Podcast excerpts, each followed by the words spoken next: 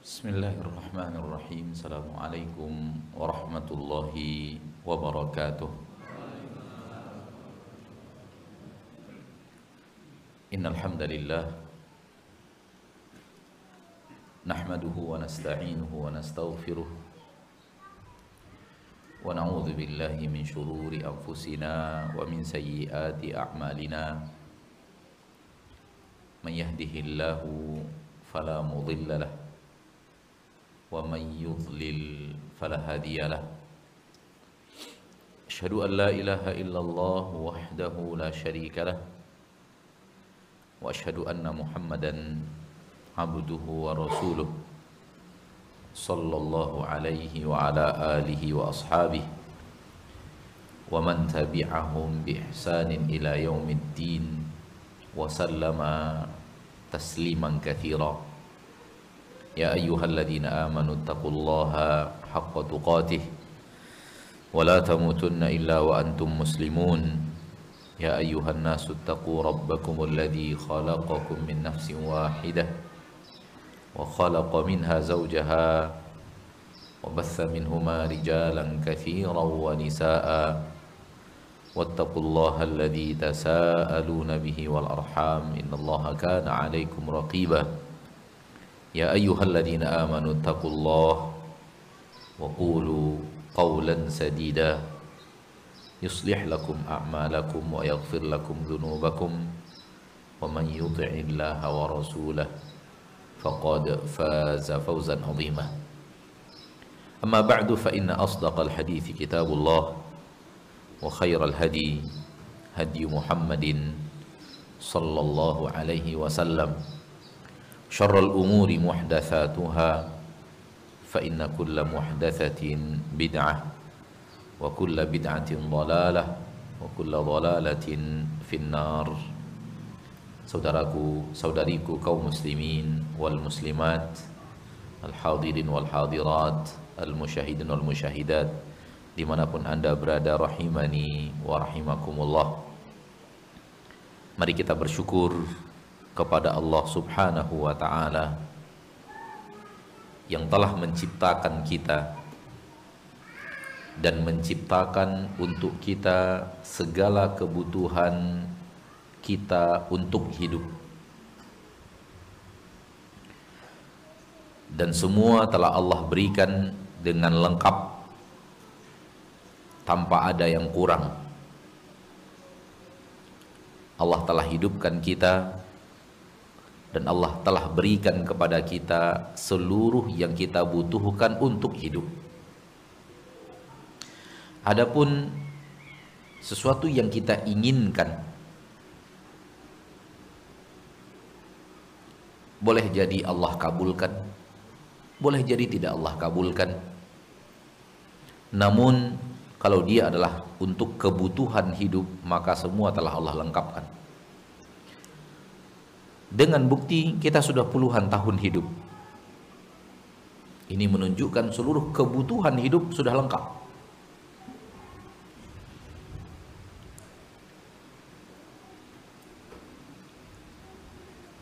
Adapun keinginan boleh jadi itu bukan kebutuhan. Dan sebahagiannya Allah berikan, sebahagiannya Allah tabaraka wa taala halangi kita untuk mendapatkannya. Dan jangan kita merasa apa yang kita inginkan itu adalah kebutuhan di dalam hidup. Salawat dan salam kepada Nabi kita tercinta, Rasul kita yang mulia, suri tauladan kita, Nabi Muhammad bin Abdullah sallallahu alaihi wasallam. Beliau adalah suri tauladan terbaik manusia paling sempurna yang pernah menginjakkan kaki di permukaan bumi. Para sahabat Nabi sallallahu alaihi wasallam baik yang berasal dari Mekah disebut disebut muhajirin atau yang berasal dari Madinah disebut ansar mereka hanya benar-benar mencontoh apa yang diajarkan Rasul, apa yang dikerjakan Rasul sallallahu alaihi wasallam dan mengamalkan seperti yang mereka dengarkan dari Rasul dan mereka lihat dari Rasul kita tercinta sallallahu alaihi wasallam.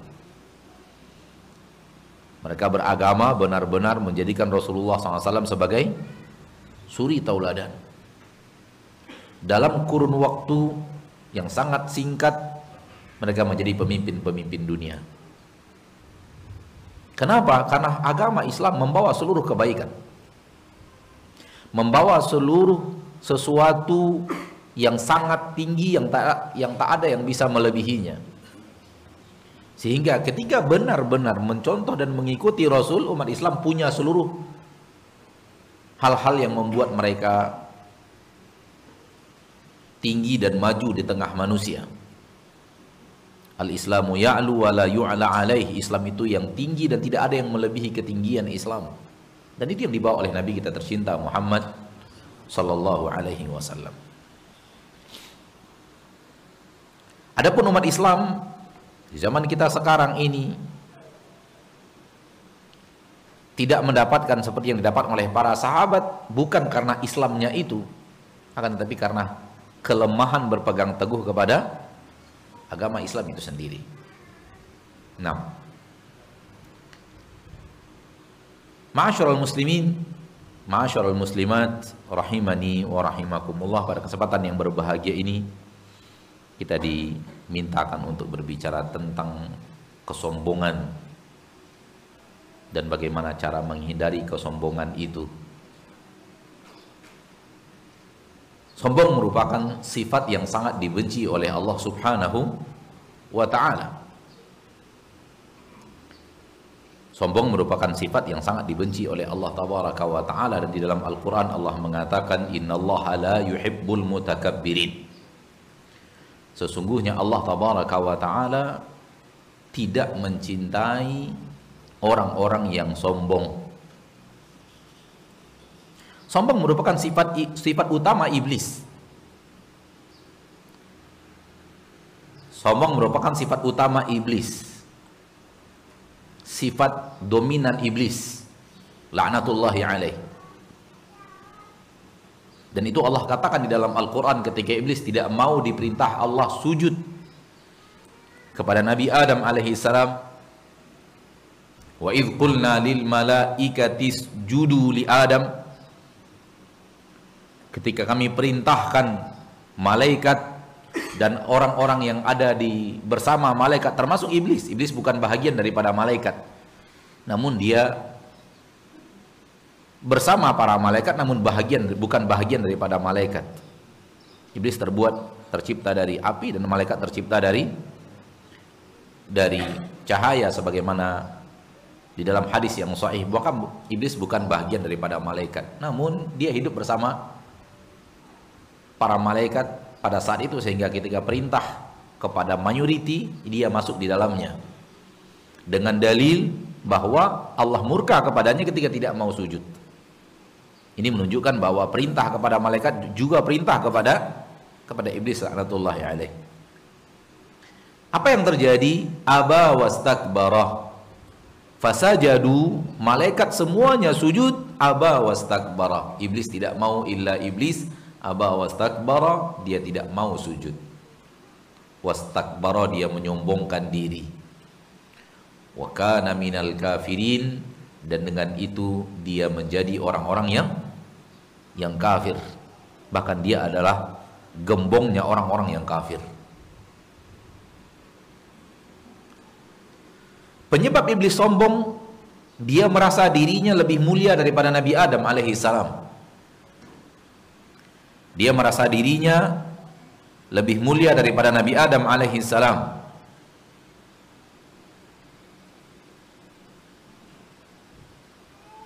Di dalam Al-Quran Allah Tabaraka wa Ta'ala mengatakan tentang iblis laknatullahi alaih dalam surah Al-A'raf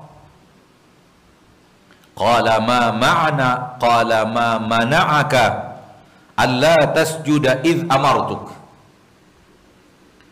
Allah berkata kepada iblis apa yang membuat engkau tidak mau sujud apa yang menghalangi untuk sujud id amartuk tatkala aku yang perintahkan engkau untuk sujud. Allah perintahkan langsung iblis dan para malaikat untuk sujud, namun dia tidak mau. Qala ana khairum min. Ini dia kesombongan itu. Iblis mengatakan saya lebih baik daripada Adam. Saya lebih mulia daripada Adam. Saya lebih utama daripada Adam. Adam di bawah saya. Saya di atasnya. Khalaqtani min narin wa khalaqtahu min tin. Kau ciptakan saya dari api dan kau ciptakan Adam dari dari tanah. Maka saya lebih mulia daripada Adam. Saya tidak mau sujud kepada Adam yang berada di bawahku. Inilah dia sifat sombong di mana manusia memandang dirinya lebih tinggi dari orang lain di dalam jiwanya dia rendahkan orang lain. Dua hal yang akan terjadi ketika dia merasa dirinya lebih tinggi daripada orang lain, otomatis dia merasa orang lain berada di bawahnya. Dan ini kesombongan manusia kepada makhluk. Adapun kesombongan manusia kepada Allah adalah dengan tidak menerima perintah dan larangan Allah tidak menerima kebenaran yang datang dari Allah, tidak menerima syariat yang dibawa dari dari Allah oleh Rasul-Rasul Allah, ini kesombongan manusia kepada kepada Robnya. Adapun kesombongan manusia kepada manusia, makhluk kepada makhluk adalah yang dilakukan oleh iblis dan kedua-duanya tercela.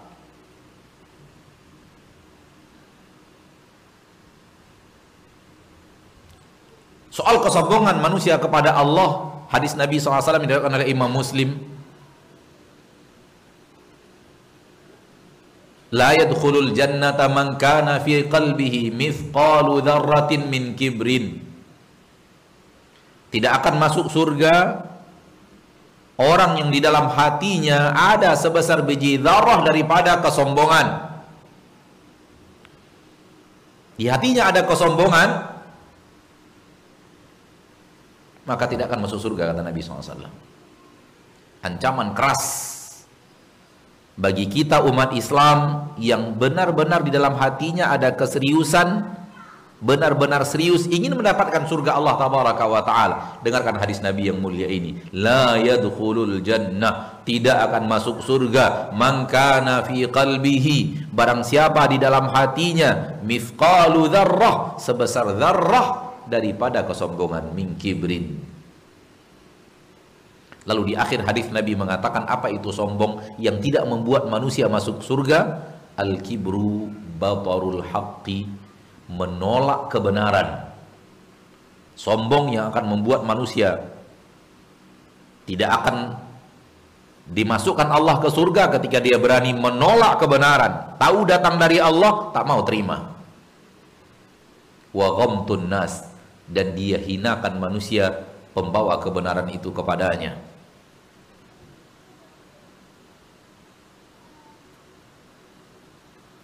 Masyarul muslimin, masyarul muslimat, rahimani wa rahimakumullah. Pada dasarnya manusia suka dipuji. Pada dasarnya manusia ini secara sifat suka apa? Dipuji. Dan itu terlihat dari anak kecil. Anak kecil kalau dia berbuat sesuatu kita akan tahu bahwa itu adalah fitrah karena dia berbuat di atas fitrah yang ada di dalam dirinya. Dan bisa kita lihat semua anak kecil memiliki sifat yang sama, senang, sangat senang kalau apa?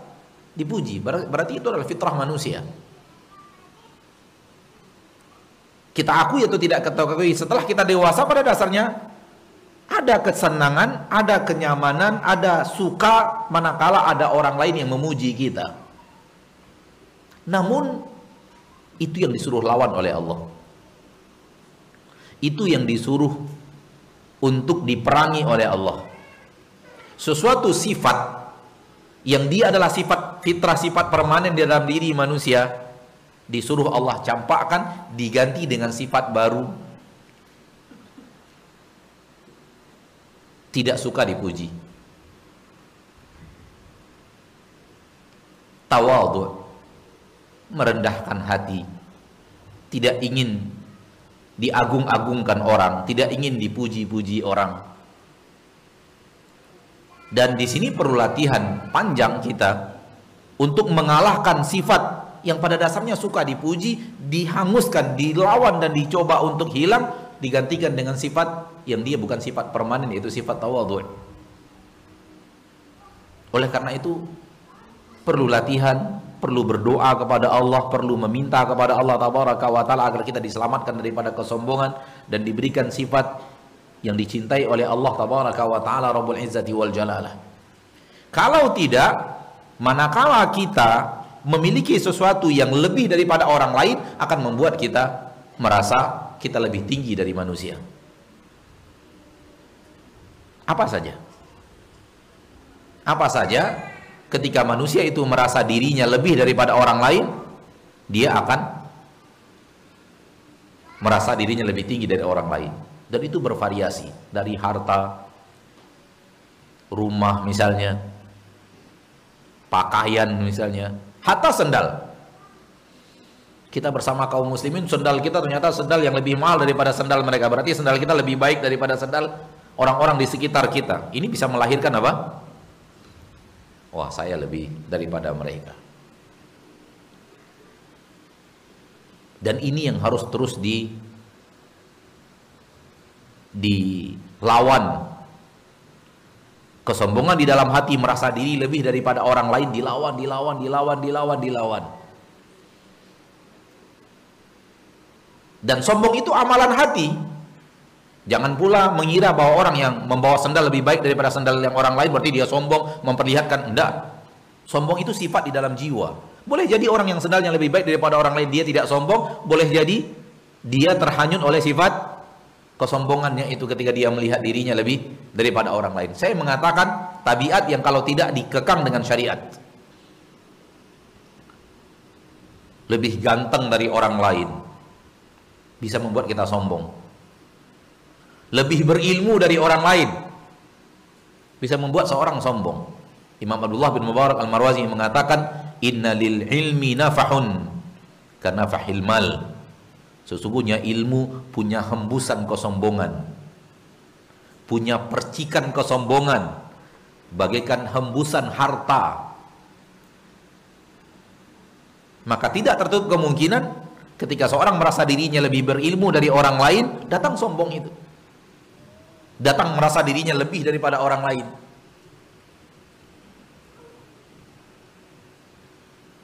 Ketahuilah bahwa Allah tabaraka wa taala tidak pernah menilai kita dengan zahir. Allah menilai manusia dengan takwa yang ada di dalam hatinya.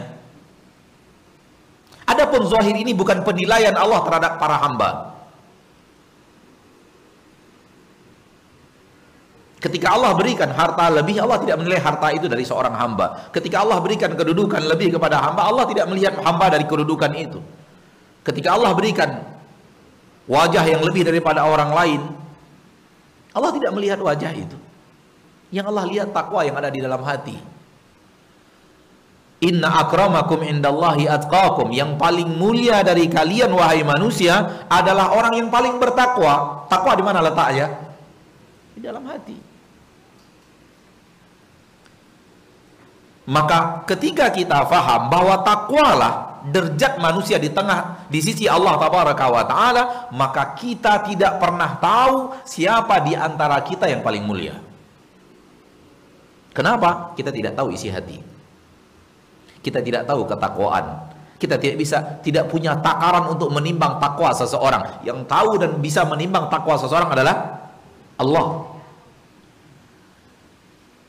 Yang bisa menimbang takwa seseorang di dalam hati adalah Allah kita nggak bisa. Camkan ini baik-baik untuk menyerang poin tadi bahwa saya lebih baik daripada dia. Saya lebih baik daripada dia, saya lebih baik daripada dia, saya lebih baik daripada dia. Karena Allah ketika menilai tidak menilai apa yang kita miliki, tidak menilai pangkat dan jabatan, tidak menilai posisi kita dan derajat kita di tengah manusia, status sosial yang kita miliki Allah tidak nilai itu. Manusia mungkin menilainya, Allah tidak menilainya. Bukan Nabi SAW berkata kepada para sahabat, bagaimana penilaian kita, kalian tentang orang yang baru saja akan didengar pembicaraannya.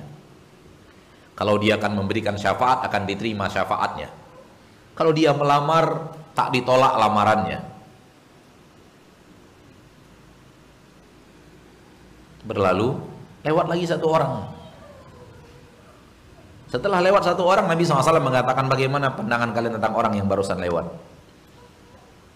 Kata para sahabat, orang ini tak dipandang di tengah orang. Kalau dia bicara, orang tidak dengar pembicaraannya. Kalau dia memberikan syafaat, pertolongan, syafaat, maka tidak diterima syafaatnya. Kalau dia melamar, mungkin nggak diterima orang lamarannya karena pandangan bohir. Nabi mendapatkan wahyu dari Allah. Allah tahu siapa yang Allah muliakan di antara dua orang ini. Lalu Nabi mengatakan, sesungguhnya Orang yang barusan lewat ini lebih mulia daripada yang tadi walaupun sepenuh bumi.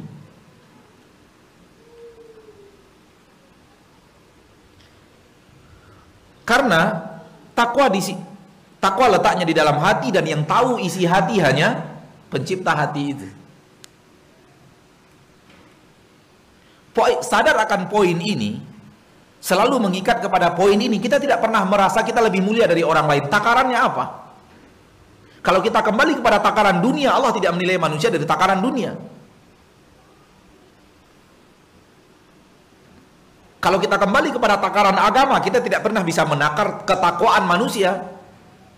Maka apa yang harus membuat kita merasa diri kita lebih mulia dari orang tersebut? Apa poinnya? Di mana batu berpijaknya? Maka sifat sombong yang merasa diri lebih baik daripada orang lain itu di, di dibenci oleh Allah Rabbul Izzati wal Jalalah dan yang Allah cintai adalah lawannya sifat selalu merasa tawadhu' rendah hati dan Allah tabaraka wa taala berfirman di dalam Al-Qur'an surah Al-Furqan yang sangat masyhur wa ibadur rahmanil ladzina yamshuna 'alal ardi hauna hamba-hamba Allah adalah orang yang berjalan di permukaan bumi hauna dengan rendah hati, tawadhu. Al-Furqan surat Al-Furqan ayat yang ke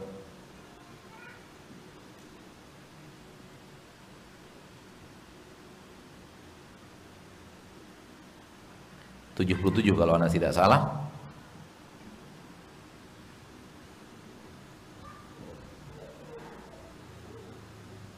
63 Wa ibadur rahmanil ladina yamshuna 'alal ardi hauna. Dan hamba-hamba Allah Ar-Rahman adalah orang yang berjalan di permukaan bumi hauna. Rendah hati tawadhu tidak meninggi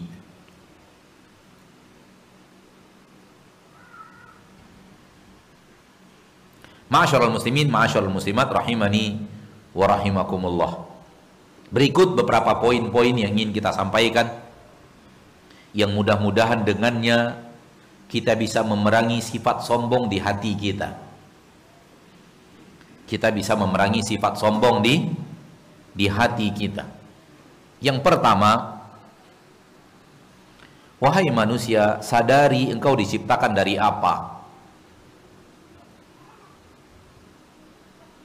Sadari dari apa engkau diciptakan.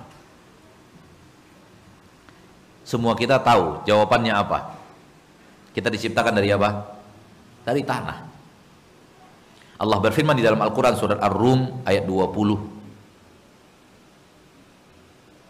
Wa min ayatihi an khalaqakum min turabin thumma idza antum thumma antum basharun tantashirun. Di antara tanda-tanda kebesaran Allah adalah Allah menciptakan kalian dari tanah. Kemudian setelah itu kalian adalah manusia yang bertebaran di permukaan bumi beranak pinak. Dan yang dimaksud diciptakan dari tanah adalah ayah kita Adam manusia pertama yang Allah tabaraka wa taala ciptakan Allah ciptakan dari tanah. Ketika kita adalah anaknya, maka asal usul kita sama dengan asal usul ayah kita. Semua kita tahu bukan kita yang diciptakan dari tanah.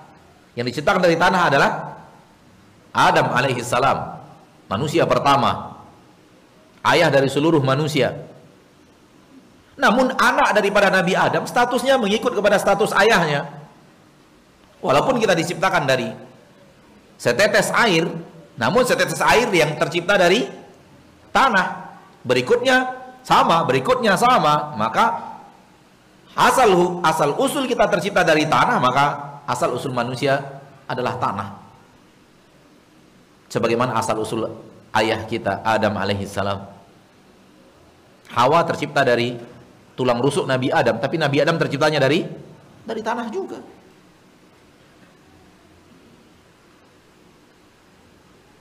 Dengan mengingat asal usul, mudah-mudahan dengannya bisa mengikis atau menyerang sifat sombong. Apa yang perlu kita sombongkan? Kita berasal dari tanah kok. Bapak Ibu, sebelum sampai ke masjid ini nginjak-nginjak tanah nggak? Nginjak-nginjak tanah nggak? Pernah nggak kita lihat ini loh asal usul saya? Nih tanah ini kita injak-injak ini. Apa sih yang harus disombongkan ketika kita diciptakan dari dari tanah. Kenapa Allah ingatkan kita kita diciptakan dari tanah coba? Supaya kita ingat jangan terlalu meninggi di tengah manusia. Oh, kita diciptakan dari tanah asal usul kita dari tanah.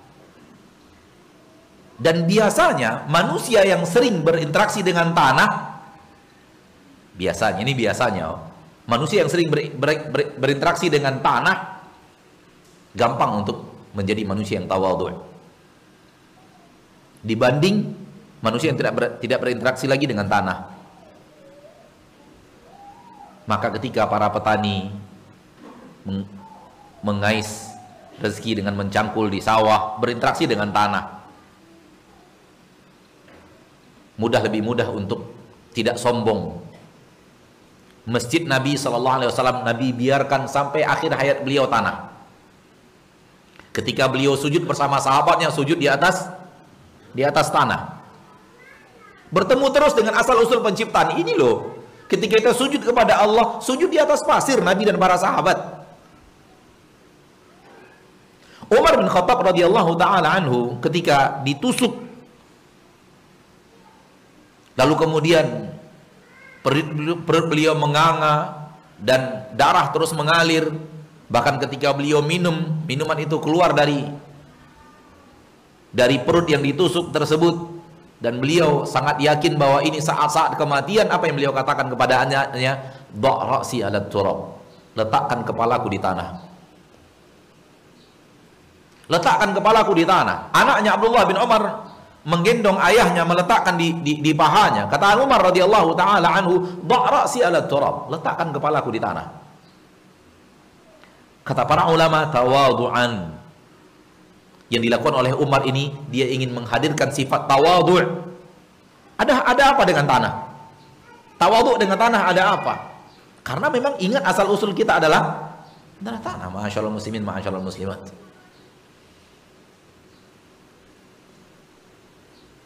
Maka apa yang perlu kita sombongkan kalau sebenarnya kita diciptakan dari tanah. Ini yang pertama. Yang kedua, poin yang mudah-mudahan dengannya bisa menyerang sifat sombong kita adalah kita diciptakan Allah lemah. Manusia diciptakan oleh Allah itu lemah. Allah berfirman di dalam Al-Qur'an surah An-Nisa ayat 76. Wa khuliqal insanu dha'ifa dan manusia diciptakan oleh Allah lemah.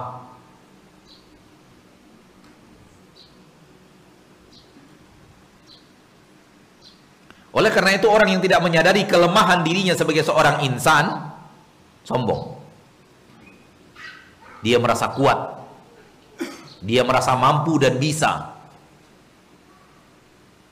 Dan akan lahir kalimat-kalimat kesombongan itu karena dia merasa kuat, dia merasa mampu, akan lahir kesombongan itu. Namun kalau dia hadirkan di dalam hatinya, saya Allah ciptakan lemah seperti yang Allah katakan di dalam Al-Qur'an ayat ini dan selalu dihadirkan itu saya tidak kuat, saya makhluk yang lemah.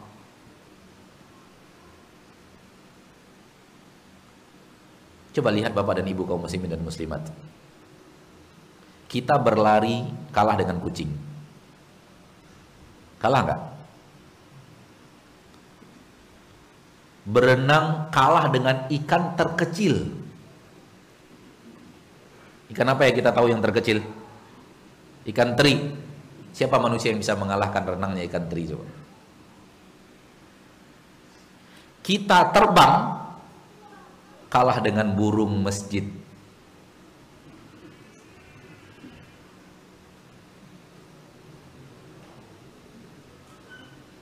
Bukan burung itu ya, burung masjid. Karena dia muslim. Burung itu semua beribadah kepada Allah dan taat kepada Allah. Saatnya kita ganti namanya menjadi burung masjid. Sekecil itu dia, kita akan sanggup melawannya. Dia lemahnya manusia mengangkat sesuatu yang daya angkat kalah sama semut. Subhanallah, berkali-kali kita ketemu semut lalu kita jentik semut itu melayang kemudian apa namanya? terlempar ke dinding jatuh, jalan lagi dia.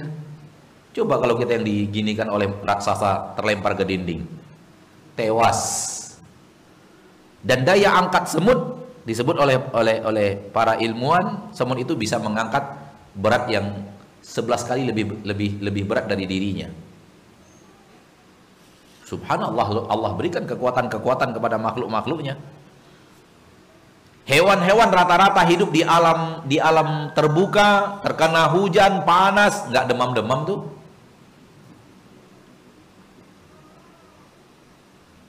Allah ketika menciptakan manusia penuh dengan kelemahan dibandingkan dengan makhluk-makhluk Allah yang lainnya agar manusia tahu bahwa dia tak mampu apa-apa dia diciptakan Allah lemah bukan kuat untuk kebutuhan dirinya dia butuh tenaga orang lain gak bisa berdiri sendiri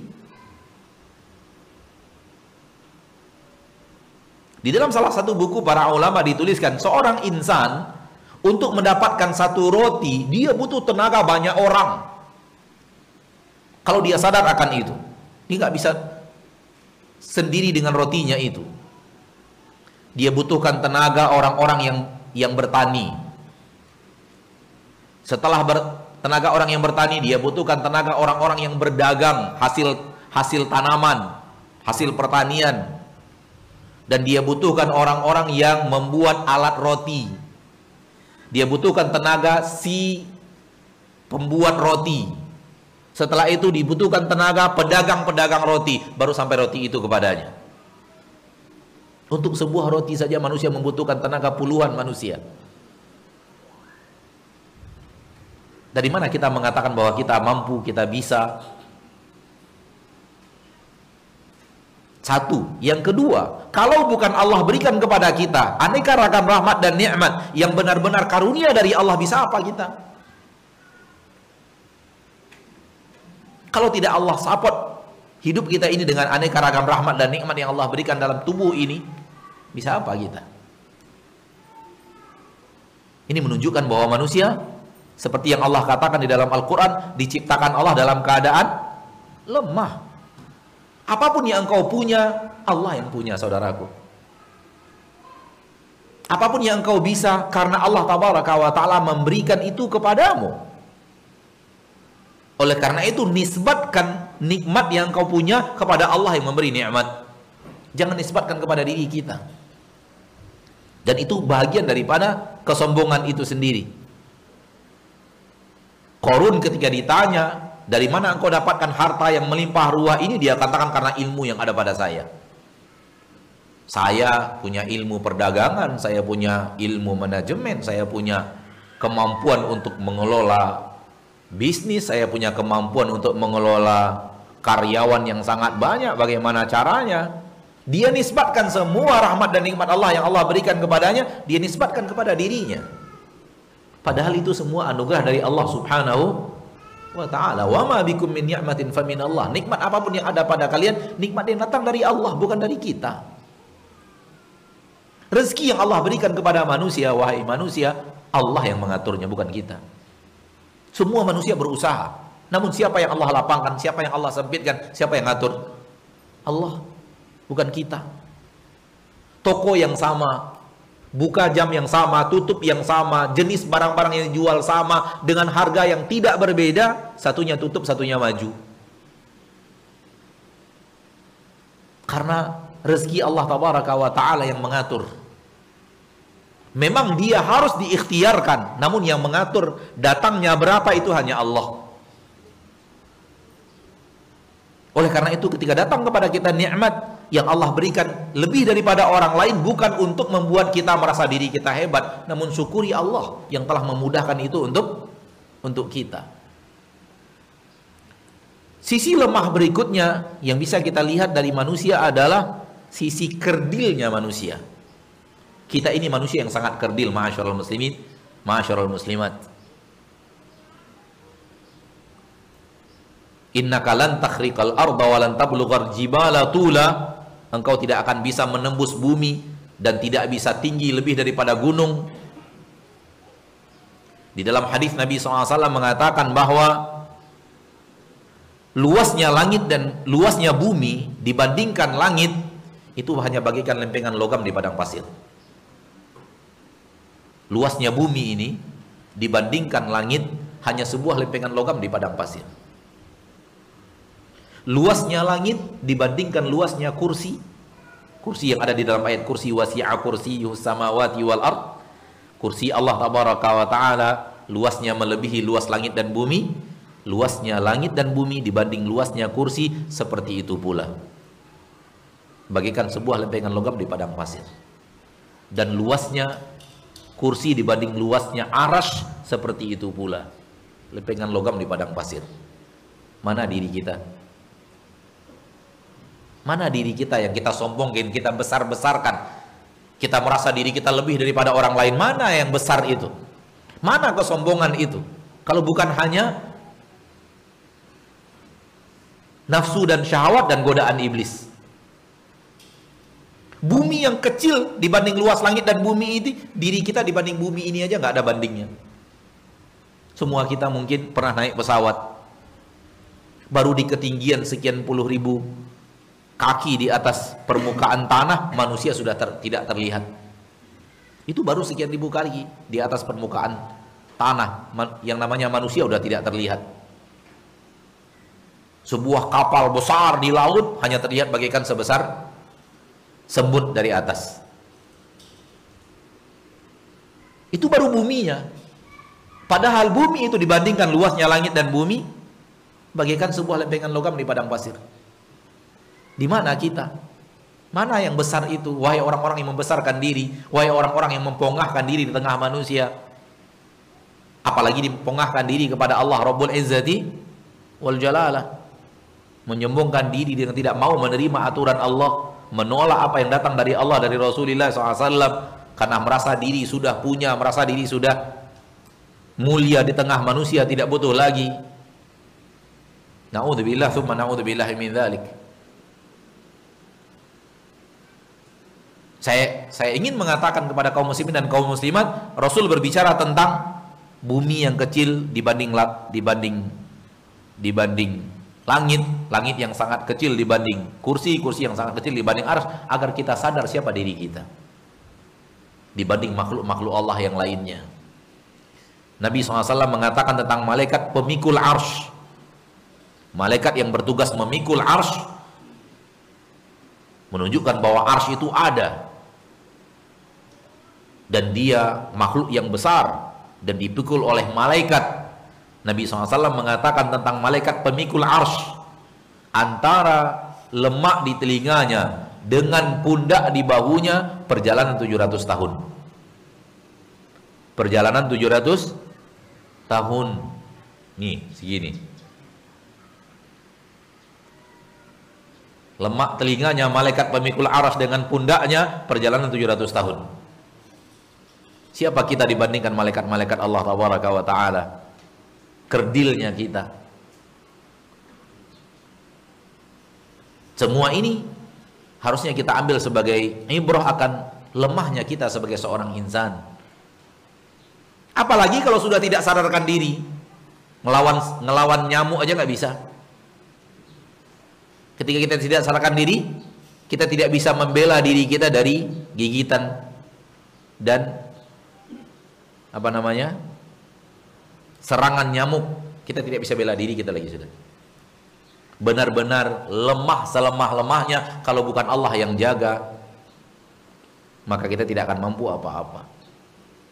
Itulah diri kita. Sadari diri kita bahwa diri kita lemah agar kemudian kita tidak diserang oleh iblis dengan engkau luar biasa engkau hebat engkau begini engkau terpandang engkau mulia. Semua itu hilang dengan kalau kita sadar siapa diri kita yang sebenarnya sebagian nasihat para ulama wahai manusia yang sombong Sadarlah bahwa engkau keluar dari dua aliran tempat aliran buang air kecil. Asalnya dari situ, keluarnya dari situ. Apa yang perlu engkau sombongkan? Berikutnya, agar me menyerang sifat sombong dalam diri kita, kita harus tahu bahwa Allah sangat membenci orang-orang yang sombong.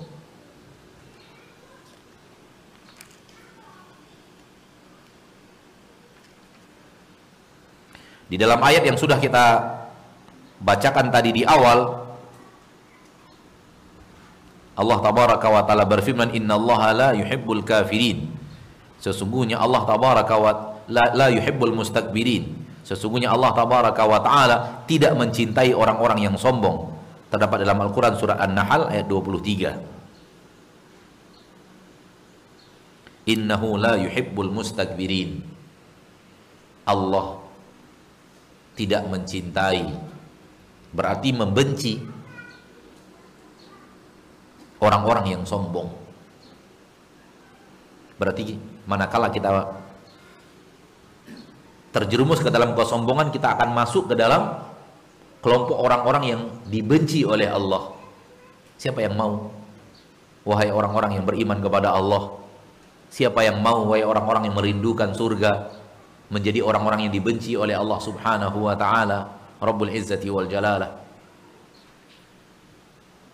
Berikutnya, orang yang di hatinya ada kesombongan, Allah jauhkan pemahaman agama dari dirinya.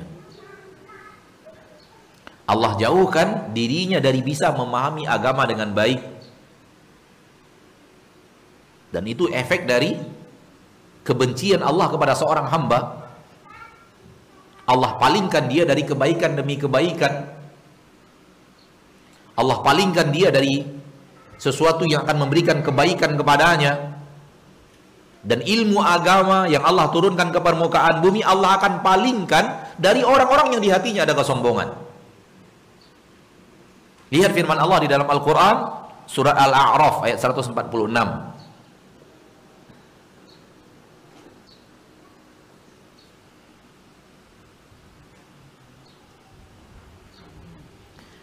Sa'asrifu an ayati yatakabbaruna fil ardi bighairil haqq. Saya akan palingkan dari ayat-ayatku. Saya akan palingkan dari ayat-ayatku orang-orang yang menyombongkan diri di permukaan bumi tanpa hak. Garis bawahi kalimat saya akan palingkan dari ayat-ayatku. Ketika Nabi berdakwah di kota Mekah sallallahu alaihi wasallam hiduplah manusia-manusia lemah. Budak-budak, maula-maula dan hidup juga manusia-manusia terpandang berpangkat, berjabatan, pemimpin-pemimpin. Dan mayoritas yang ikut Rasul di kota Mekah orang-orang lemah semisal Bilal bin Rabah semisal Ammar bin Yasir dan ayahnya dan ibunya semisal Suhaib dan yang lainnya dan yang lainnya yang akhirnya membuat orang-orang yang terpandang di kota Makkah itu alergi kalau mau beriman kepada Rasulullah SAW. Kenapa? Dia akan bergabung bersama orang-orang lemah, orang-orang budak, orang-orang maula. Bahkan mereka merasa dirinya lebih mulia daripada Nabi Muhammad Sallallahu Alaihi Wasallam. Dan itu yang menutup pintu hidayah untuk mereka. Waliyadzubillah. Mereka merasa dirinya lebih lebih agung daripada Nabi Muhammad. Kalau memang Allah akan turunkan wahyu. Kenapa Allah turunkan kepada Muhammad? Masih banyak orang-orang terpandang yang lebih terpandang daripada Muhammad di kota Mekah ini. Ini perkataan orang Quraisy ketika mereka berbicara sesama mereka tentang bagaimana mendustakan dakwah Nabi Muhammad sallallahu alaihi wasallam. Kalau memang Allah ingin tunjuk salah seorang di antara hambanya untuk menjadi nabi, kenapa Muhammad? Nabi Muhammad SAW tahukah kita? Naam dia dimuliakan di kota Mekah dengan sifat dan akhlaknya tapi tidak dimuliakan karena pangkat dan jabatan. Nabi Muhammad tidak pegang jabatan apa pun di kota Mekah. Nabi Muhammad hanyalah keponakan seorang kepala suku. Nabi Muhammad hanyalah keponakan seorang kepala suku. Kepala sukunya adalah Abu Talib kepala suku Bani Hashim dan Abu Talib juga bukan orang kaya namun beliau memimpin kabilahnya, sukunya dan Nabi Muhammad keponakannya bukan juga anak Abu Talib. Ayah Nabi Muhammad sudah meninggal lama, sebagaimana yang kita ketahui. Jadi Nabi Muhammad SAW walaupun disegani dari sisi akhlaknya, disegani dari sisi dari sisi amanahnya, namun tidak dihormati, dipandang sebagaimana dipandangnya manusia-manusia berpangkat di zaman itu. Sehingga mereka meremehkan Nabi Muhammad Sallallahu Alaihi wasallam. Kalau ingin dipandang Allah memilih seseorang untuk dijadikan rasulnya, kenapa tidak orang-orang yang lain yang lebih mulia daripada Muhammad itu? Dan mayoritas yang memusuhi dakwah Rasulullah SAW dan mengajak manusia untuk mendustakan adalah orang-orang berpangkat dan berjabatan di kota Mekah itu. Semisal Walid bin Mughirah, Abu Jahal, kemudian Utsbah bin Rabi dan lainnya dan yang lain nama-nama dan semua rata-rata mereka adalah orang-orang kaya dan rata-rata mereka adalah orang-orang berpangkat di kota Mekah. Dan yang mengikuti Rasul ya, rata-rata orang-orang lemah. Kenapa demikian? Karena kesombongan datang di saat pangkat dan jabatan ada, kesombongan datang di saat harta itu melimpah, Allah palingkan untuk memahami ayat-ayatnya. Allah palingkan dari, dari mendapatkan hidayah karena kesombongan yang ada di dalam hati itu. Manakala kita melihat Al-Quranul Karim dan Allah bercerita tentang yang memusuhi dakwah para nabi dan para rasul, sering Allah berbicara di dalam Al-Quran bahwa yang memusuhi dakwah nabi dan rasul itu malaun min qaumihi. Dan mala adalah orang-orang terpandang, baik terpandang karena kedudukannya atau terpandang karena karena hartanya. Sekali lagi, sombong itu letaknya di sini. Bukan berarti ketika kita punya harta berarti kita sombong, berarti bukan berarti kalau kita punya jabatan berarti kita sombong. Namun kita ingin mengatakan banyak sekali orang yang terpengaruh dengan hartanya, terpengaruh dengan dengan tahtanya sehingga membawanya kepada kesombongan. Kalau itu terjadi, kalau itu terjadi ini akan Allah lakukan kepadanya. Allah palingkan dari mengerti ilmu agama. Allah palingkan dari faham agama Allah dan syariat Allah dan mau tunduk dan patuh kepada Allah Subhanahu wa taala. Dan ini efek buruk daripada sifat sombong manakala ada di dalam hati wal billah. Orang kalau sudah jauh dari agama Allah akan akan melanggar aturan-aturan Allah dan kalau rajin melanggar aturan Allah di akhirat kita tahu ke mana akan diberikan tempat oleh Allah Subhanahu wa taala. Berikutnya neraka jahanam adalah tempat kembali untuk orang-orang yang sombong. Allah berfirman dalam Al-Quran surat Az-Zumar ayat 72. Qila dukhulu abwaba jahannam khalidina fiha fabi'sa mathwal mutakabbirin Dikatakan kepada mereka, masuklah kalian ke dalam pintu-pintu neraka jahanam. Khalidina fiha, kalian kekal di dalamnya untuk selama-lamanya. Fabi samas wal mutakabbirin. Neraka jahanam adalah seburuk-buruk tempat kembali untuk orang-orang yang sombong. Neraka jahanam adalah seburuk-buruk tempat kembali untuk orang-orang yang sombong. Berarti neraka jahanam kumpulan manusia-manusia sombong di permukaan bumi.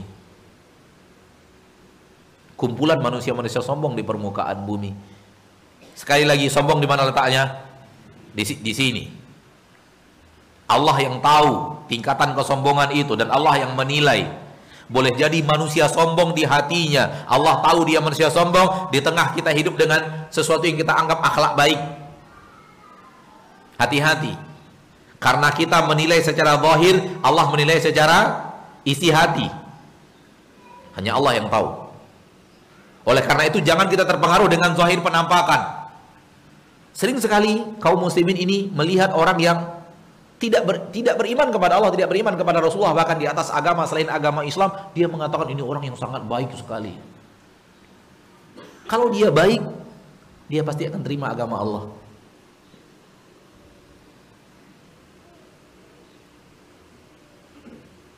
Kita menilainya dari zohir. Zohir apa yang kita lihat? Tutur katanya baik, mungkin suka membantu kita dan yang lainnya atau dalam bertetangga dia selalu berbuat baik kepada kita, selalu ramah kepada kita. Enggak cukup.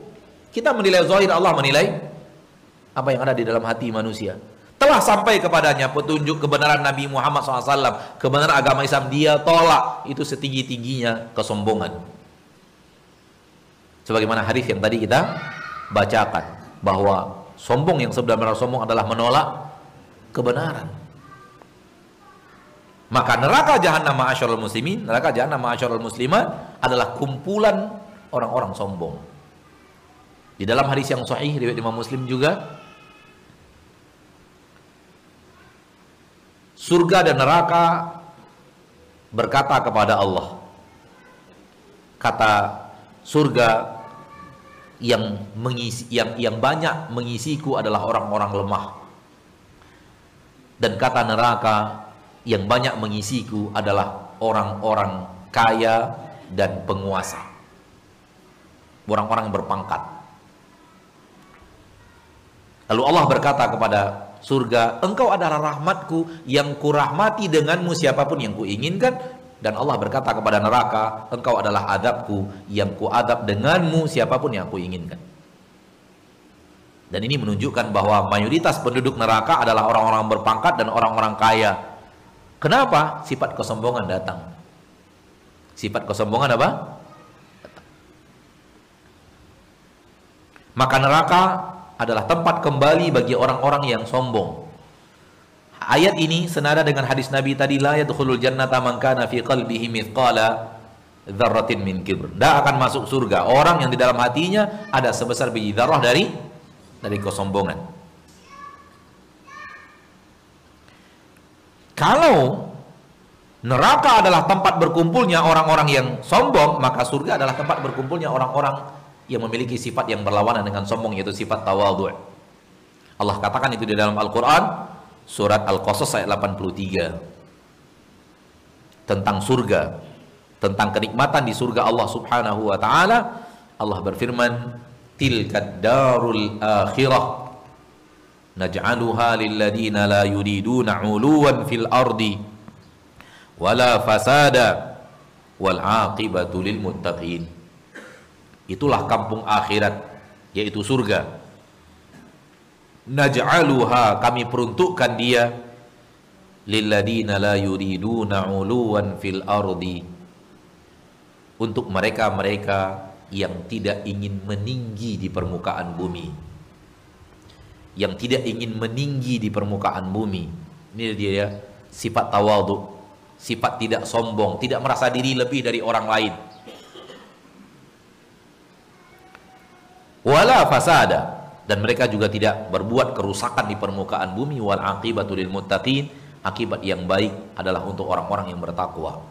Lihat neraka tempat berkumpulnya orang sombong, surga tempat berkumpulnya orang-orang yang terpelihara daripada sifat sombong. Maka ma'asyiral muslimin, ma'asyiral muslimat, rahimani wa rahimakumullah, ayat-ayat berikut yang ayat-ayat tadi yang telah kita sampaikan, hadis-hadis yang telah kita bacakan, semuanya mengarahkan kita kepada titik hendaklah kita menjauhi merasa diri kita lebih baik dari orang lain. Kita adalah makhluk yang tidak tahu ilmu gaib. Penampilan kita yang mungkin lebih baik daripada orang lain zahirnya saja. Apa yang sebenarnya terjadi hanya Allah yang tahu. Walaupun secara penampilan mungkin penampilan kita lebih baik daripada dia secara syari penampilan syariat. Semisal kita sudah berhijab sementara dia belum berhijab dan yang lainnya dan yang lainnya secara penampilan ini hanya penampilan zahir. Apa kita sebenarnya? Siapa kita sebenarnya? Dan siapa dia yang sebenarnya? Hanya Allah yang tahu. Hanya Allah yang faham. Hanya Allah yang bisa menilai. Itu satu. Yang kedua, kita pun tidak tahu akhir daripada kehidupan kita. Dan akhir daripada kehidupan dia. Apakah hidayah ini Allah akan terus berikan kepada kita hingga akhir hayat? Itu harapan. Tapi boleh jadi terbalik. Justru dia yang mendapatkan hidayah dan Naudzubillah min dzalik masih ada cara untuk iblis untuk menyesatkan kita dari jalan kebenaran. Dan jangan pernah merasa aman daripada fitnah iblis dan bala tentaranya. Abdullah bin Mas'ud. Abdullah bin Mas'ud kita tahu siapa sahabat Nabi bernama Abdullah bin Mas'ud. Sampai-sampai ya Nabi SAW menyuruh para sahabat untuk belajar Al-Quran dari Abdullah bin Mas'ud. Beliau adalah orang yang sangat mahir dan sangat ahli dalam Al-Quran. Sehingga menyuruh orang lain belajar dari Abdullah bin Mas'ud. Barang siapa di antara kalian ingin membaca Al-Quran sebagaimana Al-Quran diturunkan, belajar dari Abdullah bin Mas'ud. Rekomendasi dari Rasul kita tercinta SAW. Abdullah bin Mas'ud mengatakan, mengatakan kepada kepada kaum muslimin yang beliau, mereka adalah murid-murid beliau, kata Abdullah bin Mas'ud ketika hidup, "Mangka minkum mustannin falyastanna biman qad mat, fa innal hayya la lahu fitnah." Siapa di antara kalian yang ingin meniru generasi para sahabat maka tirulah mereka-mereka yang sudah meninggal dari sahabat Rasulullah sallallahu alaihi wasallam. Fa innal hayya karena yang masih hidup lam tu'man lahu fitnah masih tidak aman dari fitnah. Siapa ini Pak? Abdullah bin Mas'ud sahabat Nabi yang mulia. Yang yang Nabi menyuruh para sahabat dan yang lainnya belajar Al-Qur'an dari beliau. Ketika beliau masih hidup beliau tetap masih merasa belum aman dari fitnah. Dan sifat merasa belum aman dari fitnah pun datang ke hati Umar bin Khattab radhiyallahu taala anhu ardhahu. Sampai-sampai Umar bin Khattab bertanya kepada sahabat Nabi yang menyimpan nama orang-orang munafik. Kenapa? Kekhawatiran terjerumus ke dalam kemunafikan. Siapa dia? Umar. Ketika beliau hidup masih merasa takut terjangkit dengan kemunafikan. Begitulah sifat orang-orang yang soleh. Tidak merasa dirinya aman dari fitnah yang ada setelah kehidup setelah hari-hari ke depannya bagaimana. Demikian hal yang sama dengan orang yang kita lihat mungkin secara zahirnya kita lebih baik daripada dia, kita tidak tahu bagaimana akhirnya. Sehingga tak ada celah kita untuk mengatakan saya lebih baik daripada dia. Kalau kemudian kita mengamalkan sesuatu yang lebih baik daripada dia yang harus kita lakukan memuja dan memuji Allah kita diberikan taufik dalam poin ini untuk saat ini lebih baik daripada dia. Puja dan puji Allah rahmat dan nikmat Allah. Bukan merasa kita diri kita lebih tinggi daripada dia. Tidak sama sekali. Taib dari sisi pakaian kita lebih baik daripada dia. Belum tentu dari sisi puasa. Taib dari sisi pakaian kita lebih baik daripada dia. Belum tentu dari sisi pemaaf. Dari sisi sabar Siapa yang bisa menakar sifat pemaaf? Siapa yang bisa menakar sifat sabar? Siapa yang bisa bisa menakar sifat pengasih dan penyayang? Tidakkah Allah tabaraka wa taala mengampunkan dosa seorang pezina Bani Israel karena kasih dan sayangnya kepada seekor anjing? Lihat bagaimana agama Allah tabaraka wa taala, hadis-hadis Rasul sallallahu alaihi wasallam menerangkan bahwa tak ada yang tahu akan bagaimana kehidupan kita akhir. Orang yang sudah bertemu dengan Rasul, beriman bersama Rasul, ahli ibadah di zaman Rasul, pengikut Musailamah al-Kadzab akhirnya. Dan wafat di atas beriman kepada Musailamah al-Kadzab. Di zaman Rasul hidupnya. bersama Rasul hidupnya, berjihad bersama Rasul SAW, sholat di belakang Rasul Wasallam, dan dianggap di tengah sahabat ahli ibadah.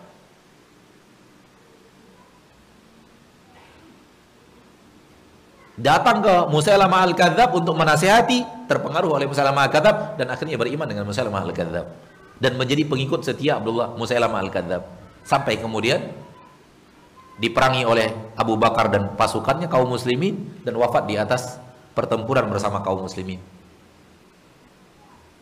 Kalau itu orang yang bersama Rasul dan berjihad bersama Rasul, sholat di belakang Rasul, tidak aman dari fitnah, bagaimana dengan kita? Hal yang ini yang harus kita sadari sehingga kita tidak pernah membusungkan dada kita di tengah manusia. Allah tabaraka wa taala berfirman di dalam Al-Qur'an wala tusammir khaddaka lin-nasi wala tamshi fil ardi maraha Jangan engkau palingkan wajahmu dari manusia dan jangan engkau berjalan di permukaan bumi dengan sombong. Innallaha la yuhibbu kulla mukhtalin faqur. Allah tidak mencintai orang-orang yang hidup di permukaan bumi berbangga-bangga dan sombong-sombong. Sombong dan berbangga-bangga. Allah tidak cinta itu. Allah mencintai hambanya yang tawadhu. Poin yang terakhir sebelum kita membuka diskusi dan tanya jawab tidak ada hal yang lebih hebat untuk menarik manusia kepada kesombongan dan membusungkan dada lebih daripada posisi yang diberikan Allah Taala kepada Nabi Muhammad SAW ketika mengalahkan orang Quraisy.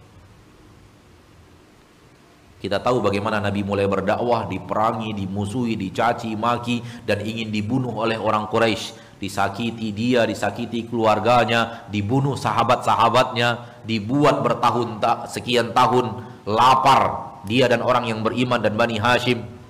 Setelah pindah ke kota Madinah, tetap diperangi, didatangi untuk dibunuh. 21 tahun lamanya.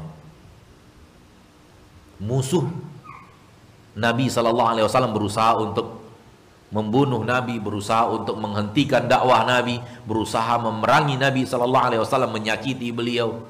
Namun di saat Nabi Muhammad Wasallam hari itu ketika menaklukkan kota Mekah, semuanya tertunduk, semuanya kalah, dan Nabi datang dengan pasukan besar yang tidak mampu dilawan oleh orang Quraisy. Saya ingin mengatakan begini, posisi seperti ini, posisi yang sangat-sangat akan membawa manusia kepada pembusungan dada.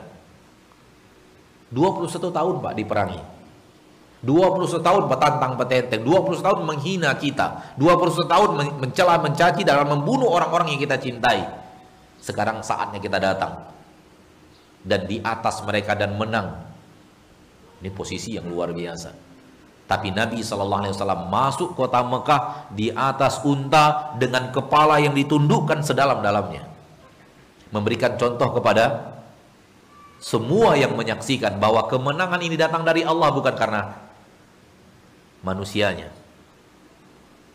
Maka terlihat dalam biografi Rasul kita tercinta SAW beliau masuk Mekah dengan kepala yang beliau tundukkan sedalam-dalamnya masuknya begitu dalam keadaan kepala ditundukkan padahal saatnya mana musuhku yang selalu mencela, mana musuhku yang memaki-maki, mana musuhku yang yang membuat saya uh, copot giginya, berdarah pipinya.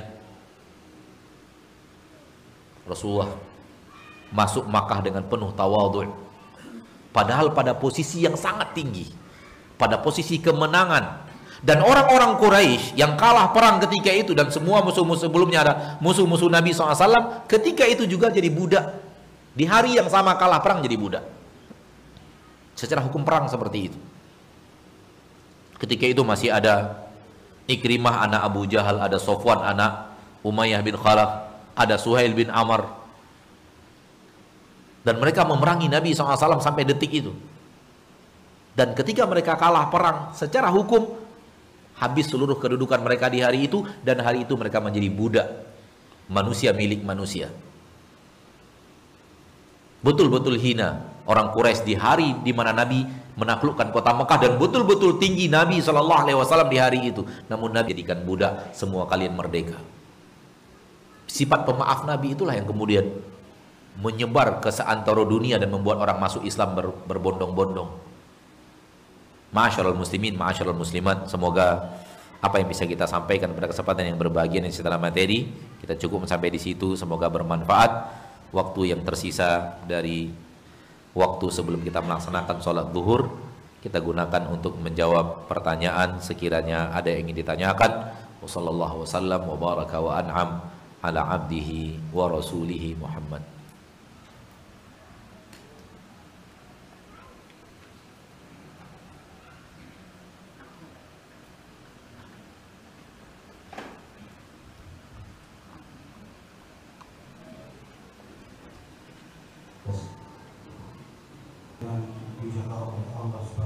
Amin. Semoga antum juga demikian dan seluruh kaum muslimin. Ustaz, eh, ada beberapa pertanyaan yang menyangkut dengan kesombongan ya Ustaz. Nah. Uh, Ustaz, ini saya pernah mendengar uh, istilah sombong kepada orang lain itu ada sedekah gitu. Itu termasuk dalil atau uh, cuma istilah aja ya Ustaz? Apa itu benar atau enggak? Saya juga kurang paham itu. Untuk yang lainnya uh, apa batasannya antara percaya diri dan sombong itu bisa dilakukan hanya itu ya. Baik. Assalamualaikum warahmatullahi wabarakatuh. Waalaikumsalam warahmatullahi wabarakatuh. Saya tidak pernah tahu, saya pribadi tidak pernah tahu sombong kepada orang lain adalah sodakoh.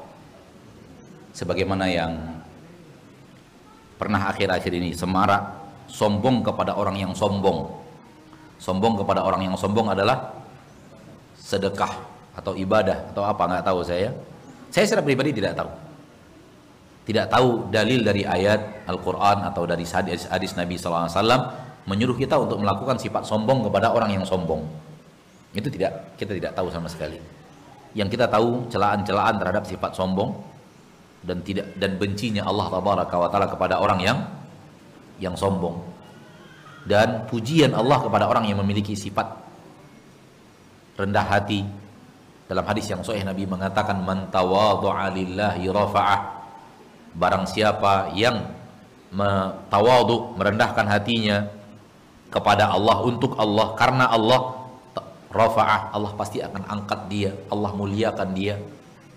Ini yang kita tahu. Adapun perintah untuk menyombongkan diri. Kalau sudah dikatakan itu sedekah berarti ada anjurannya untuk menyombongkan diri. Walau kepada orang-orang tertentu misalnya ya ada orang yang sombong lalu kita sombong juga kepadanya. Itu butuh dalil untuk mengatakan dia adalah sodakoh. Karena ini adalah bagian daripada syariat. Tidak bisa kita bicara melalui sesuatu yang bukan nas Al-Quran atau nas hadis Nabi Sallallahu Alaihi Wasallam. Saya secara pribadi tidak tidak tahu ada nas yang menyuruh kita sombong kepada orang lain. Tidak ada yang lebih sombong kepada Nabi Muhammad melebihi orang-orang Quraisy di zaman Nabi Muhammad berdakwah atau di zaman Nabi Muhammad SAW ada di kota Madinah kesombongan orang-orang munafik dan kesombongan orang-orang Yahudi yang ada di kota Madinah. Nabi tidak membalasnya dengan hal yang sama kok. Nabi tidak membalasnya dengan kesombongan. Ini yang kita tahu dari petunjuk dari dari akhlak Rasul kita tercinta Muhammad sallallahu alaihi wasallam. Jadi Sekali lagi saya tidak tahu ada bahagian daripada syariat menyuruh kita untuk sombong kepada orang-orang tertentu, kepada kelompok-kelompok tertentu. Ya, karena karena yang tadi lagi apa yang harus disombongkan? Semuanya dari Allah.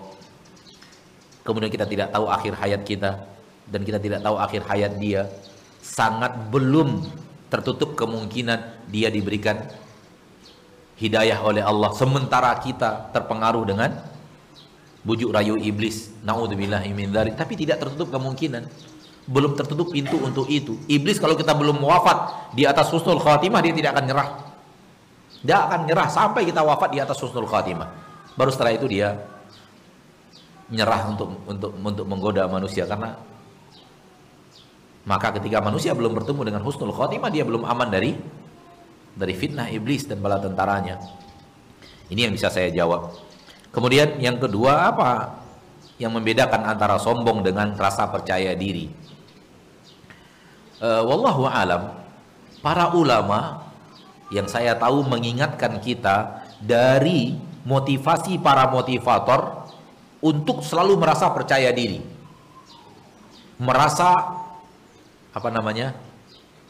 Percaya dengan kemampuan. Percaya dengan kemampuan yang kita miliki. Jangan jangan jangan takut, jangan apa namanya? Jangan jangan minder, percaya bahwa kita bisa. Kalau yang saya tahu para ulama juga mengingatkan kita dari sifat itu. Para ulama mengingatkan kita dengan motivasi yang diberikan orang tentang afiqatu bin nafs, selalu percaya kepada diri dan kemampuan diri. Dan menyuruh kita untuk menyerahkan segalanya kepada Allah. Dan dari nasihat-nasihat para ulama, dari para ulama ya, kita kita bicara para ulama, kita tidak mendengar para ulama memberikan motivasi dengan selalu percaya diri bahwa kita bisa, kita mampu, kita bisa, kita mampu. Bahkan para ulama mengingatkan akan poin itu. Dikhawatirkan jalan menuju kesombongan itu sendiri. Seperti yang tadi kita bahas bahwa kita pada dasarnya lemah, tak mampu apa-apa kalau bukan dari Allah. Maka tugas kita adalah minta tolong kepada Allah, minta bantuan kepada Allah, bukan mengembalikannya kepada diri kita, kalau kita mengembalikannya kepada diri kita, takut-takutnya lupa mengembalikan kepada Allah dan lupa minta pertolongan kepada Allah. Lihat di dalam ayat Quran, iyyaka na'budu wa iyyaka nasta'in. Allahumma inni ala dzikrika wa syukrika wa husni ibadatika. Ya Allah, bantu saya, tolong saya ya Allah untuk berzikir kepadamu. Bantu saya, tolong saya ya Allah untuk beribadah kepadamu bantu dan tolong saya Allah untuk bisa bersyukur kepadamu. Lihat, Nabi tidak mengajarkan kita, wah saya bisa bersyukur. Saya bisa berzikir. Saya bisa berbuat ibadah baik. Enggak. Minta tolong kepada Allah. Maka istilah percaya diri ini hati-hati di dalamnya. Dan istilah-istilah ini biasanya datang dari motivator-motivator dunia. Adapun dari para ulama kita tidak mendengar.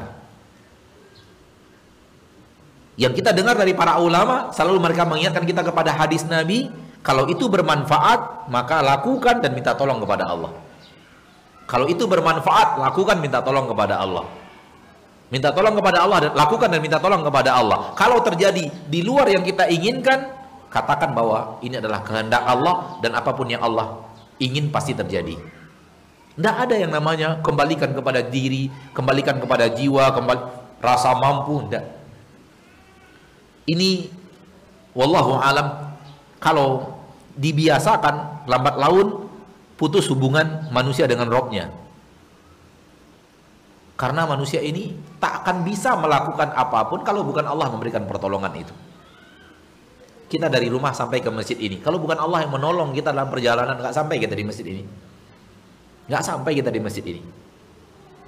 Ayo kita mau bagaimana? Merasa percaya diri, bisa mengendarai sepeda motor, bisa mengendarai mobil, ah orang seperti saya mampu untuk sampai ke majelis itu atau kita menyadari bahwa karena pertolongan Allah, karena nikmat-nikmat Allah dalam perjalanan tadi maka kita sampai di sini. Kalau Allah cabut nikmat jantung seketika ketika dalam perjalanan sampai kita di sini.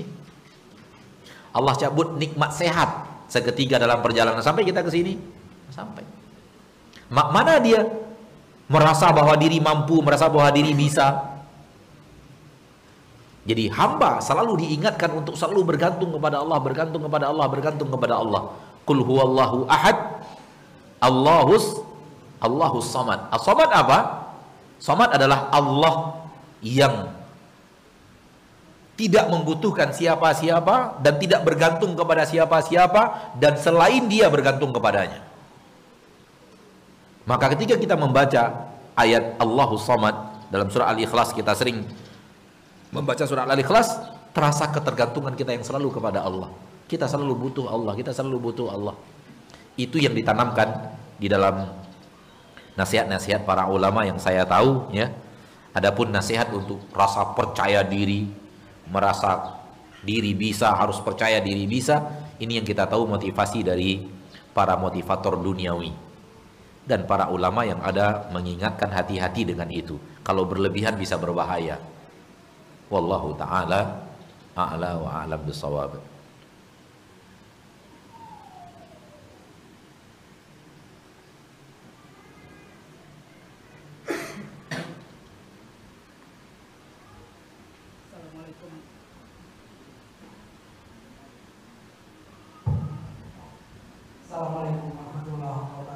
Waalaikumsalam. Mau tanya mengenai ini saja. Apakah ini sunnah atau apa?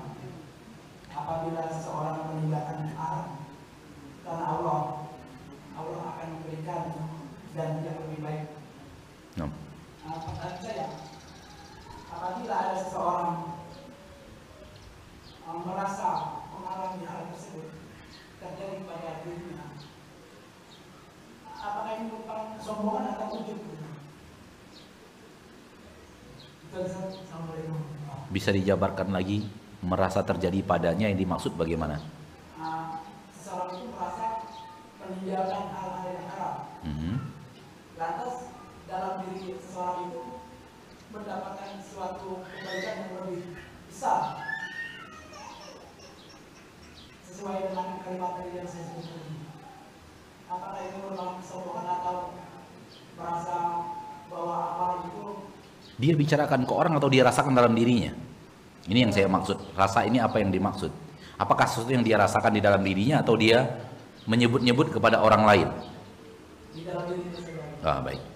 Baik. Kalimat tadi sejauh yang ana tahu adalah bagian daripada hadis Nabi sallallahu alaihi wasallam. Man taraka syai'an lillahi awadallahu khairan min. Barang siapa yang meninggalkan sesuatu karena Allah, meninggal sesuatu karena Allah, maka Allah akan ganti dengan sesuatu yang lebih baik daripada itu. Lebih baik jangan diartikan lebih banyak dari yang dia dapatkan sebelumnya. Jangan artikan itu. Karena sebagian orang meng- mengira lebih baik artinya lebih banyak. Karena baik menurut takaran Allah tidak mesti banyak menurut takaran manusia. Allah akan jaga dia daripada harta yang haram. Allah berikan kepadanya harta yang halal. Ini adalah kebaikan. Dan Allah berikan kepadanya sifat qanaah sehingga dia tidak menjadi manusia yang tamak dunia. Ini adalah kebaikan. Allah berikan kepadanya waktu yang luang untuk bisa membaca Al-Quran, untuk bisa hadir di majelis taklim, lebih mengerti agamanya, ini juga adalah kebaikan yang bisa saja diberikan Allah itu kepada orang yang meninggalkan sesuatu, namun tidak Allah berikan kepadanya harta yang lebih banyak daripada apa yang dia tinggalkan dari harta yang haram. Maka kebaikan di sini sifatnya umum. Tidak mesti dia bersifat sesuatu yang sama dengan sesuatu yang dia tinggalkan. Ya. Baik, pertanyaannya adalah bahwa Bagaimana kalau seandainya kita telah meninggalkan suatu karena Allah? Benar-benar kita tinggalkan, niat kita ikhlas meninggalkannya untuk mengharapkan ridho Allah, lalu kemudian kita merasakan sesuatu yang Allah berikan kepada kita terasa di dalam hati kita itu. Namun kita tidak bicara kepada orang kan itu yang ditanyakan. Namun kita tidak pongah kepada orang dengan mengatakan saya semenjak meninggalkan ini lihat Allah ganti dengan ini, Allah ganti dengan ini. Kalau kita ucapkan boleh jadi itu adalah bagian daripada kosong boleh jadi adalah bagian daripada kesombongan. Tapi kalau rasa di dalam diri, maka kaitannya adalah dengan harapan. Jadikan itu sebagai harapan kita kepada Allah bahwa yang Allah berikan kepada kita sekarang adalah ganjaran daripada apa yang telah kita tinggalkan dari hal yang diharamkan Allah. Karena itu kalau itu hanya rasa di tengah di hati manusia, maka itu tidak sampai kepada sifat kesombongan. Ini lebih dekat kepada hadis Nabi SAW yang ditanyakan kepada Rasul kita tercinta SAW tentang seorang muslim mendapatkan pujian orang lain. Padahal dia tidak menginginkannya. Dia tidak menginginkan pujian orang lain tapi dia mendengar mendengarkan pujian dari orang lain. Kata Nabi SAW tilka ajiru bushral mu'min. Itu adalah kabar gembira ya untuk orang mukmin yang datangnya lebih awal. Dia tidak inginkan itu. Dia tidak inginkan, hatinya tidak menginginkan pujian manusia, tapi dia mendengar pujian manusia tentang dirinya. Bukankah orang-orang yang hidup dari para ulama, dia mendengar orang lain memuji dirinya? Padahal dia tidak inginkan pujian itu. Namun dia dengarkan pujian itu tentang dirinya. Kalau memang dia tidak inginkan pujian manusia, tidak ria, maka kata Nabi ini bagian daripada kabar gembira. Bagian daripada kabar gembira. Maka poin yang di yang Bapak tanyakan tadi agak mirip dengan itu. Sesuatu yang tidak dia sesuatu yang tidak dia jadikan sebagai uh, hal yang dia sombongkan namun dia rasakan terasa dari Allah taala kemudahan yang Allah berikan kepadanya dan ini mudah-mudahan bahagian daripada apa yang dijanjikan Allah dari lisan Rasul kita tercinta Muhammad sallallahu alaihi wasallam. Wallahu taala nah. jadikan dia sebagai harapan. Jadikan dia sebagai karena hal yang gaib hanya Allah yang tahu. Nah. Assalamualaikum warahmatullahi wabarakatuh. Waalaikumsalam.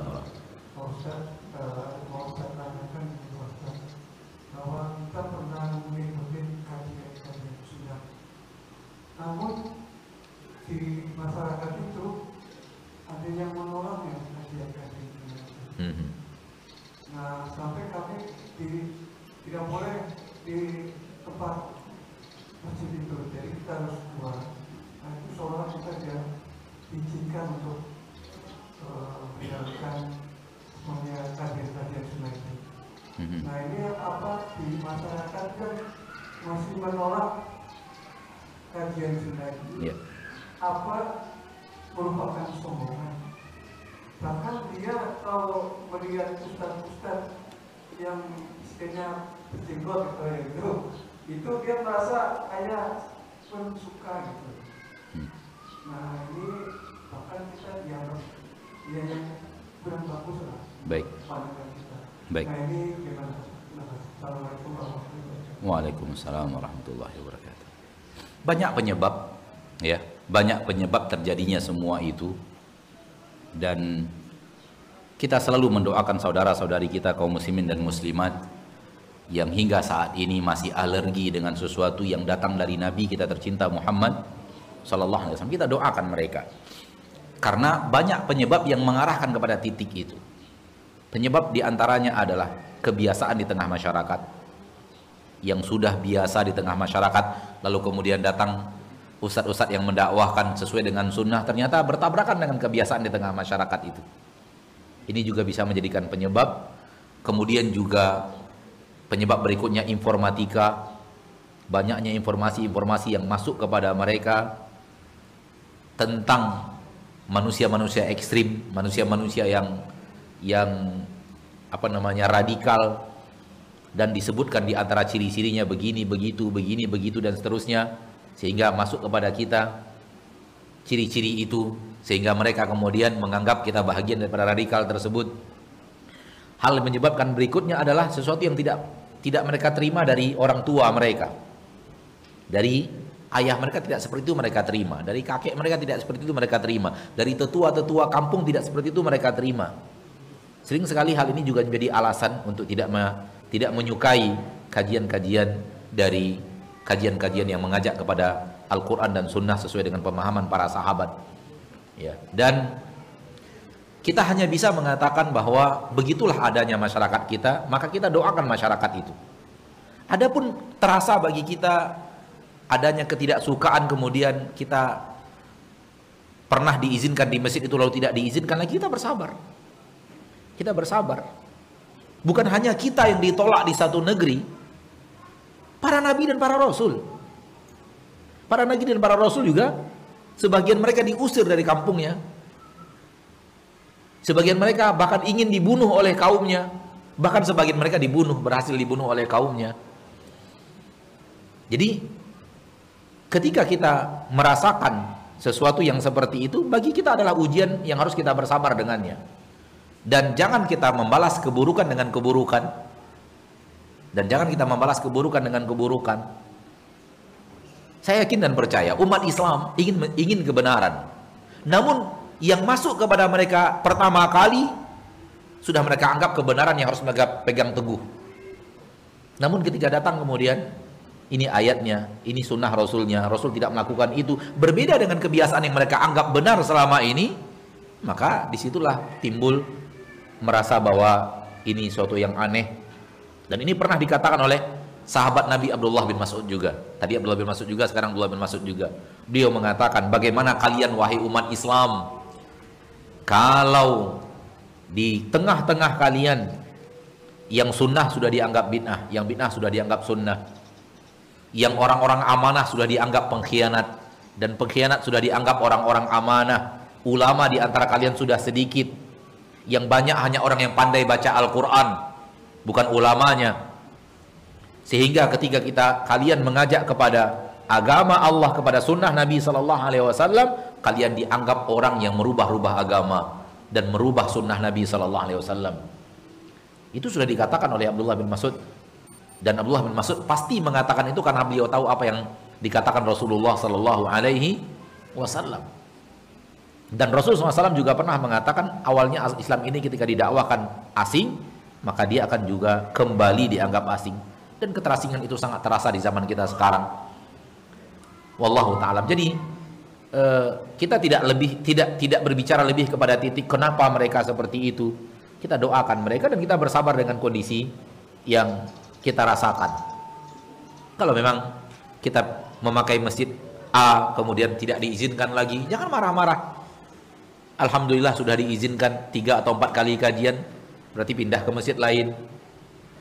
Kalau tidak ingin seperti itu berarti berusaha untuk pembebasan lahan buat masjid kan gitu. Selagi kita masih sesama kaum muslimin kita memaafkan kesalahan saudara-saudara kita kepada kita dan bersabar atas itu. Dan kita doakan diri kita istiqomah di atas hidayah dan kita doakan saudara-saudari kita juga diberikan taufik untuk dapatkan hidayah itu. Jangan perbanyak perbedaan yang membuat perselisihan namun doakan untuk ke arah yang lebih baik.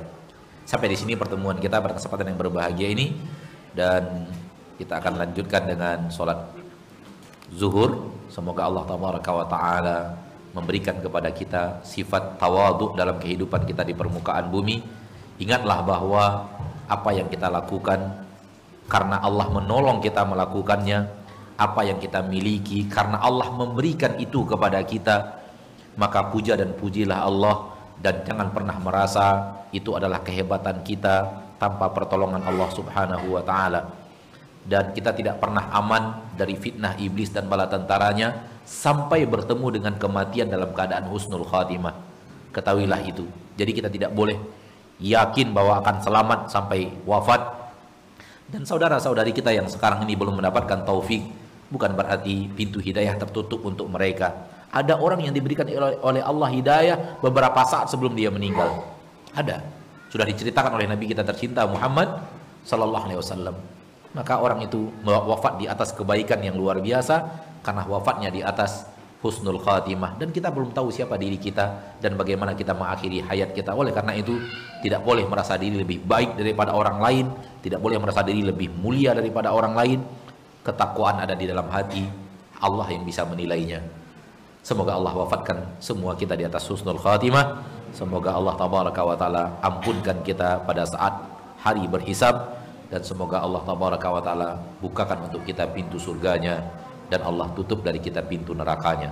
Subhanakallahumma wa bihamdika asyhadu an la ilaha illa anta astaghfiruka wa atubu ilaik. Assalamualaikum warahmatullahi wabarakatuh.